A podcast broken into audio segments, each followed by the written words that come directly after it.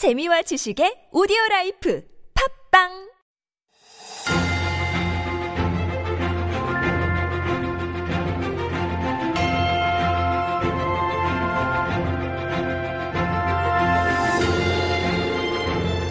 And we are back with Stories Beyond Borders, our little mini corner where we introduce some interesting stories from around the world beyond our little own borders here in Korea. Our writer Jen is in the studio to introduce today's story. Good morning, Jen. Good morning. Happy hump day. Yay, I made it. we Just all made it, yes. Only three more days to go until the weekend. That's right. Another gorgeous day. Uh, yeah, but apparently it's going to get a little bit cloudy later on. yeah, And and heat maybe a little bit of rain. A little bit of rain as well. I think it's kind of nice as well. We've had it's had like California weather for the Kind past couple of. of days. Yeah, kind it? of. All right. Let's get to today's story. What do you have for us?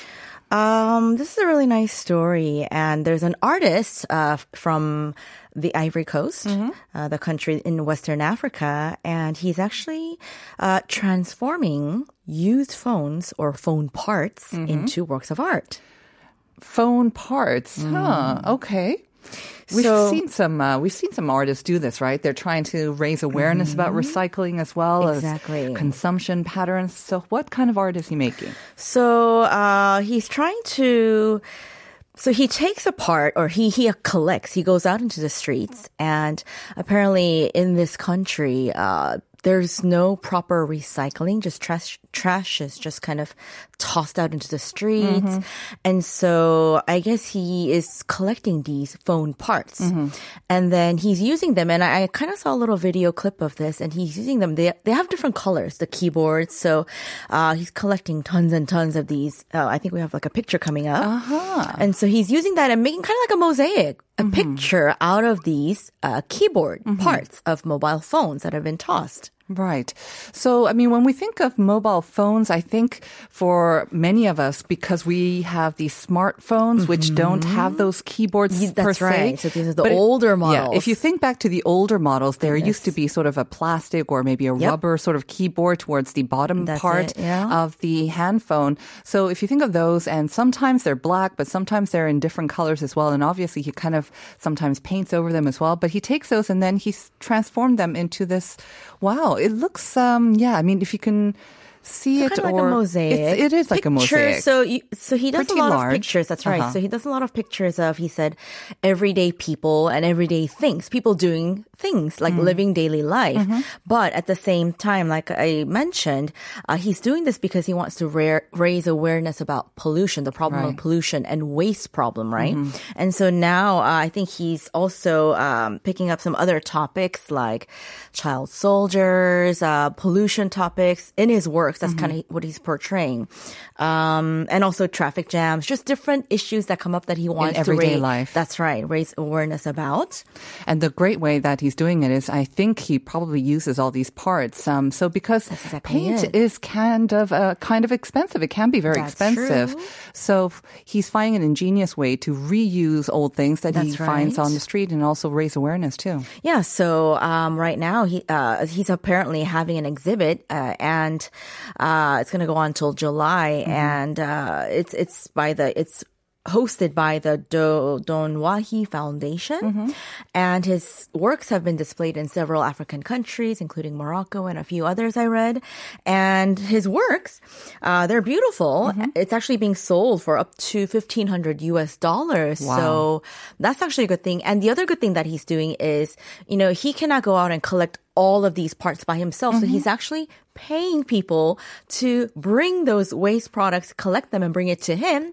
So I think just in general, such a- cycle that he's creating. exactly. So I think it's a great project. helping the environment, raising awareness, and also creating jobs as well. That's so what artists and do. In the process, making beautiful art. Um, I yeah, maybe our listeners would like to check out his art, at least on the internet, anyways. If you're not right. actually interested in buying it, um, his name once again is Mounou Koffi. I think K O F that's right. Yeah. He's 28 years old, and you should really check out his works. Um, they're pretty big, but they are very, very striking and great use of color, and again with a message as well. So thank you for bringing that to our attention, Jen. All right. See you tomorrow. See you tomorrow.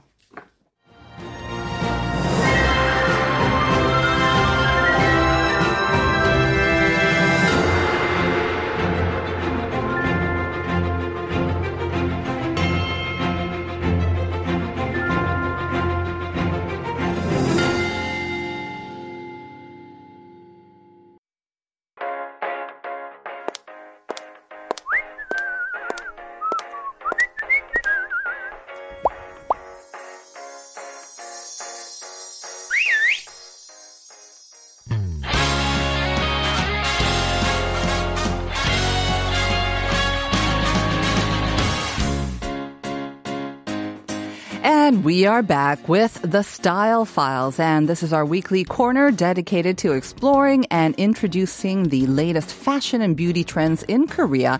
And joining us this week are in-house beauty expert Lauren Lee, founder of K uh, beauty brand Jelly Co, and also host of the Korean Beauty Show podcast. Good morning, Lauren. Good morning. You look lovely today, as always, thank but you. very nice. All right, before we get to our discussion about waterless uh, skincare, let me just quickly remind our listeners about the related question. We're asking about a term, a two word term that describes the total volume of fresh water that's used to produce goods and services. And I did give you already half of the correct answer. It's water and then something. So what is it? Um, let me say it in Korean as well. 어, 우리가 생활하거나 제품을 생산할 때 필요한 물의 총량을 의미하는 이 단어는 무엇일까요? 어, 사용하는 뭐 직접적으로 사용하는 물의 양뿐만 아니라 간접적으로 소비되는 물의 양까지 반영된 지표라고 합니다. So it's water something. Do you have any idea what that is? I think I know. Yeah? I think I do. Yeah, you could take Yep. a pretty good guess, right? I think so, Yeah. particularly because of what we're going to be talking about today. Exactly. This is uh, a really common word or little phrase that comes up a lot. When we talk about, you know, eco-conscious decision, decisions or consumption, we kind of say this, right? It- consider your something this. as Exactly. well. I feel like this is a really, really big deal, particularly where I'm from in Right. Australia, Yeah. because it, water is obviously a resource that we're lacking. And when I was younger, we had a massive, massive drought. Oh, yeah. There was like limitations on how long you could take showers for. You weren't allowed to like hose your garden, which, you know, in Australia, a lot of people have a garden. Mm-hmm. Of course. Uh, and so, you know, there were people sort of out checking on their neighbors, making Right. sure that they weren't using their hoses, dobbing people in. Must have been quite a culture shock to come to Korea where they use it quite liberally, right? And I have to there's say, no restrictions. yeah, water water costs are not that high in Korea, even No. though we are water short, or we used to be anyway. So Exactly. exactly. So, yeah, just a bit of a cultural difference there as well. yeah. So we use this phrase once again, usually with carbon, I think. We say carbon something, Mm-hmm. Yep, but uh, you can use one. it with water because, like we said, increasingly water shortage is going to be a bigger problem for everyone in the world as well. So is that kind of the background why waterless skincare is now kind of emerging as a new trend? So you would think so, and that would make a whole lot of sense, right? But actually, the trend itself comes from here. It comes from Korea. Uh, so the idea for waterless skincare was born here, but I think the current trend that we're seeing and the proliferation maybe of all of these different types of waterless products, that has really been taken over by people in the West because of these kind of concerns. Right. there was a there was an article just a couple of um, I think weeks ago in the New York Times talking about this waterless skincare trend as well, talking about how it's so eco friendly Exactly. compared to the regular sort of um, ones that we usually are um, consuming. But again, waterless. See, maybe we can start with a definition because waterless skincare. I'm thinking uh, we like the dewy, we like moisture. I like moisture. How's that going to work? So how's Yeah. that going to work? What is so, this? Okay, waterless skincare. The other technical term you will hear for it is anhydrous skincare. Mm-hmm.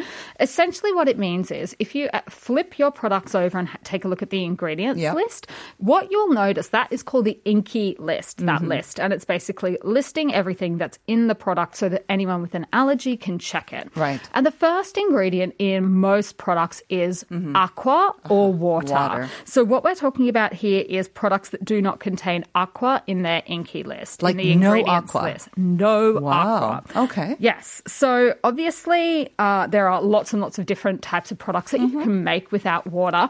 Like wh- when I was sort of researching a little bit more on this topic, one of the ones that came to mind, probably one of the OG types of waterless, is stuff that you took camping, Mm-hmm. right? A lot of the times when people were camping, they would take products along with them that, you know, either you didn't need to wash it off with water or something Mm-hmm. like that.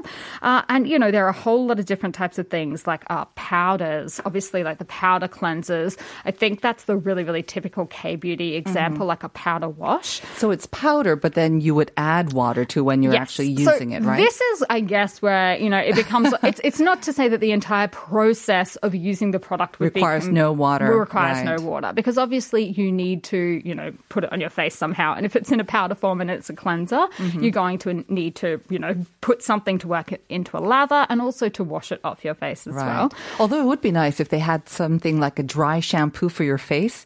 You know, with the dry shampoo, you just though? leave it for two weeks, uh, two weeks, I say, two minutes, and then you just brush it out. But what if, you know, you can put some uh, powder on your face and then you kind of brush it off and dewy skin, fresh, I mean, that would be skin. amazing. That would be amazing. That would be really cool. So that's not quite what we're talking about here. It's more that the products themselves don't have water. And I mean, then you are making it up fresh, Right. I guess.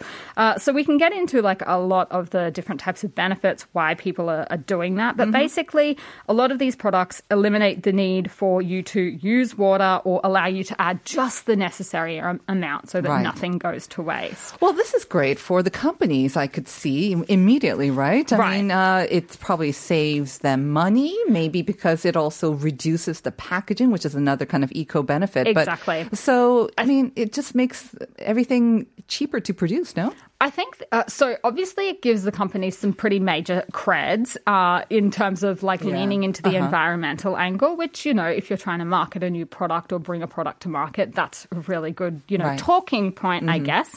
Uh, so you know, particularly in Western countries, a lot of uh, the marketing is around really leaning into the climate crisis, uh, ethical concerns about over reliance on palm oil. Uh, Yes. That's another thing that you will hear, um, you know, the companies talking about. So I had a look at some stats and figures, Okay. and in 2020, almost 12% of the launches, the global Hmm. personal care launches, were waterless. Wow. Right, it's That's quite high, big. and it was expected to grow by 13.3 percent by 2031. So in a pretty short space of time, it's going to get bigger. Wow. And Yeah. for some reason, I'm just hearing about this now. I know, right? I mean, I mean, when we talk about sticks and we talk about bars, although I find that maybe those might have a little bit of liquid in it It's because possible. right? Yeah. But this whole sort of waterless term, it's very, very recent to me. It's very It new is. to me. It is. And I think 12%. categorizing it like that is Yeah. new. So, for example, uh, you know, powder washers. Mm-hmm. I, I mean, uh, gosh, we have had one on our website uh, in Australia for years and years and years, and it's been a bestseller for years. But I don't think we've ever referred to it as a waterless skincare product. It was What was it again? You said? a powder wash, a Uh-huh. powder cleanser.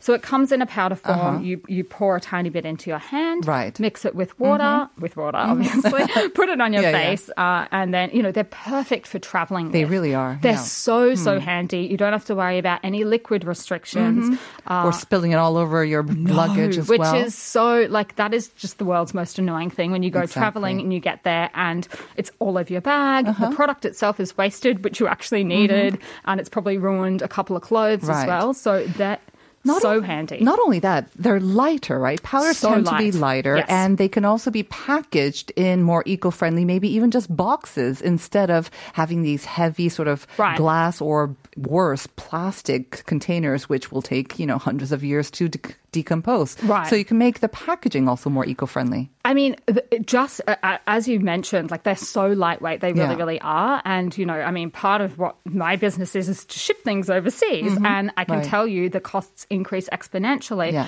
But also, this is something that people often don't think about when they're talking about glass packaging: is the carbon footprint then uh, increases because obviously it's so much heavier. Mm-hmm. So if you're trying to fly glass packaging halfway across the world, Uh-huh. That's putting more stress on the plane. Oh, gosh. Or th- there's all of these different things that people just don't really think about. Right. Uh, the other thing that you will hear brands that are leaning into this trend talk about is the fact that removing water as an ingredient gives you a much more concentrated Mm-hmm. uh, product, so that you are paying in inverted commas for the active products rather Instead than for water. Obviously, aqua, water yeah. Mm-hmm. is quite cheap. Uh, one of the benefits that I can attest to firsthand is that they tend to last longer. Right. So if you go out and buy, say, a 200 ml cleansing product that Mm-hmm, has water in it, you'll usually get through that in a couple of months. Uh, and you you're recommended to. Right. I mean, you don't want it hanging around forever, years, right? yes. Yeah. but Please don't do that. powder cleansers, my powder cleansers last and last and last, like to the point where the writing has come off it because I've used it so many times. Wow. But it's tiny, like mm-hmm. fi 45 grams, 50 mm-hmm. grams. So they definitely last for a lot longer. Mold is the other big thing. Mm-hmm. So one of the reasons why uh, products need to have preservatives in them usually is to keep the formula stable. And why is that an issue in the first place? Because there's water in the formula. And as soon as you in- introduce water into anything, it changes the stability profile. So then we need to add preservatives to make sure that it stays on the shelf for longer. Right. Uh, so there are fewer concerns about mold. You can get away probably with less preservatives. I'm not going to say that you would necessarily be preservative free, but just less ingredients in general in this more concentrated, you know, powder or bar type form. Uh, and usually, as we touched on, you can get away with using less product as Right, well. right. Uh, so that's another benefit. Um, we talked about you talked about um, sort of powder washes, and Yes. you mentioned that quite a bit. It seems like something that you've been using as well. What are some other ones that we can see, or in the stores, or where are they usually coming? And once again, I'm just kind of surprised that they came up with this in Korea. I mean, obviously, Korea, their consumers are very sort of are we are very we expect innovative things. We Right. like fun things. We like new things. You know, we'll always go out and buy the new things. So this may be just another marketing ploy to get us to buy more new products. But at the same time, I mean, okay, the eco-friendly option is there as well and the benefit of that. But again, is it actually better for our skin as well? I mean, we buy skincare so that it's to good for our skin. skin. That's right. Look, I think that some of the claims that people are making around that is a little bit overblown. So, for example, uh, you, you were asking for examples of some of the categories. Things Yeah. that I've seen include like uh, a bar that you can use all over your hair, face, and body. So, you know, like a three-in-one type of Mm-hmm. Right. product. Bars are just a classic example Yeah. because obviously they don't necessarily need water in them. The powder washers, uh, Uh, it- it's potentially possible that some of the, the sticks, the balm sticks that we have been talking mm-hmm. about, don't need water in them or Okay. can substitute water for something mm-hmm. else. So the stick type of products could be one.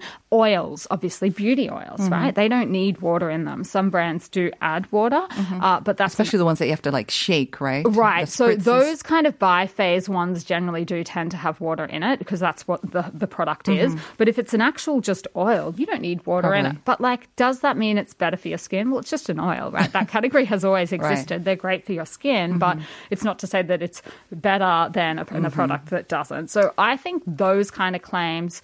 You know, are you going to notice a big transformation in using waterless skincare products as as opposed to ones that do have water? I don't think that's the case. So the main benefit, I mean, both the company benefits you mentioned before that it gets to raise its kind of eco profile Right. as well.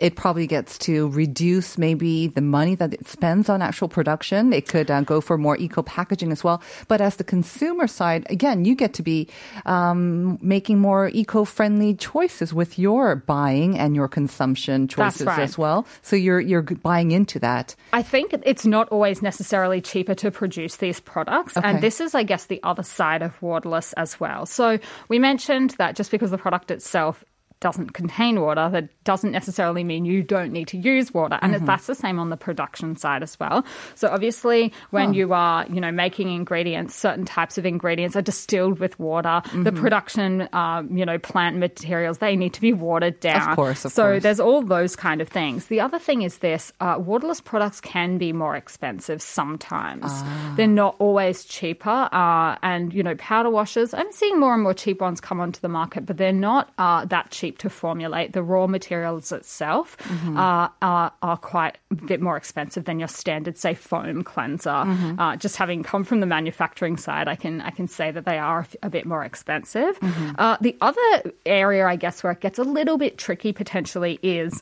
uh, when you're substituting other ingredients in for water.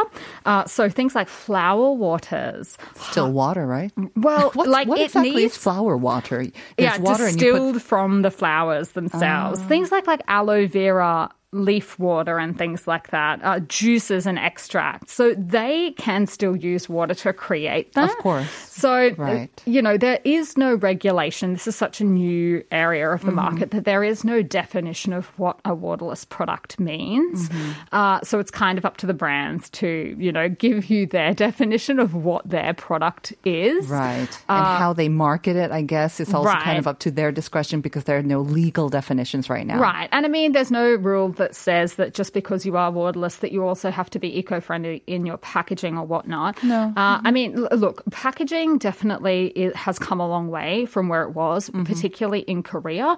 Uh, there are more and more options to use, for example, PCR plastic in your cosmetics Mm-hmm. packaging, but that is not an option for all brands, and that's because the minimum order quantities, what we Mm-hmm. call MOQ in the industry, are very high, Mm. uh, and that's just because you know the raw costs of the materials are that much bigger. So Right. it's a, a kind of thing that you would expect the bigger companies to lean into Mm-hmm. first, rather than the in- independent indie beauty brands. It's just not an option available to everyone. Okay. Uh, but for the outer boxes and things like that, you can definitely find more and more recycled paper, Right, right. the soy ink Soy that ink, people are mhm. using on the packaging. So much more friendly, recyclable sort of packaging Exactly. as well. Yes. And I have also noticed that um, skincare, I mean, it's a huge, huge industry, and especially in Korea, it's very big as well. But the fact that there are innovations in this way that not only are designed to make people buy new products, but basically to do it in a smarter way or a more Correct. healthier way That's for the environment. thing. That's a good thing. It is. It's a good thing for in the direction as well.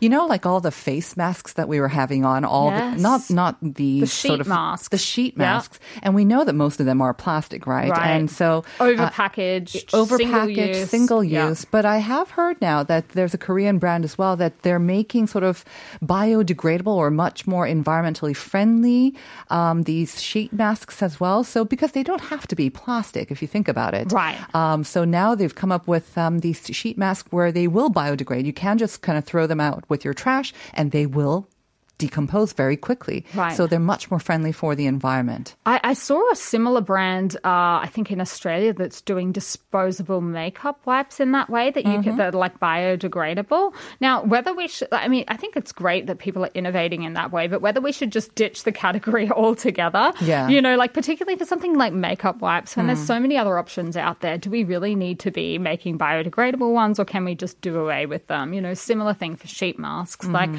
it's great that there's the innovation going on, but I think it's a personal choice for people. I mean, even the production and labor and things like that that would go into creating a single use product. Right. How sustainable and environmentally friendly is that? I don't know. I've never looked into it. Doesn't sound like the best option. Right. Uh, but, you know, I think it's good that people are thinking about that. Exactly. Yeah. And, you know, maybe if you are going for a trip and you need something easy and convenient, that's an option. but uh, if yeah. not, if you're using it in your home, you can always think of things in bulk, you know, Right. things that are made in more, more friendly ways as well. So lots and lots of options out there. And I mean, yeah, that's all the fun, I think, also of shopping and learning about new things. products. And it's always interesting to learn about all the new products. Always something new. That's one thing you always can guarantee. something new as well.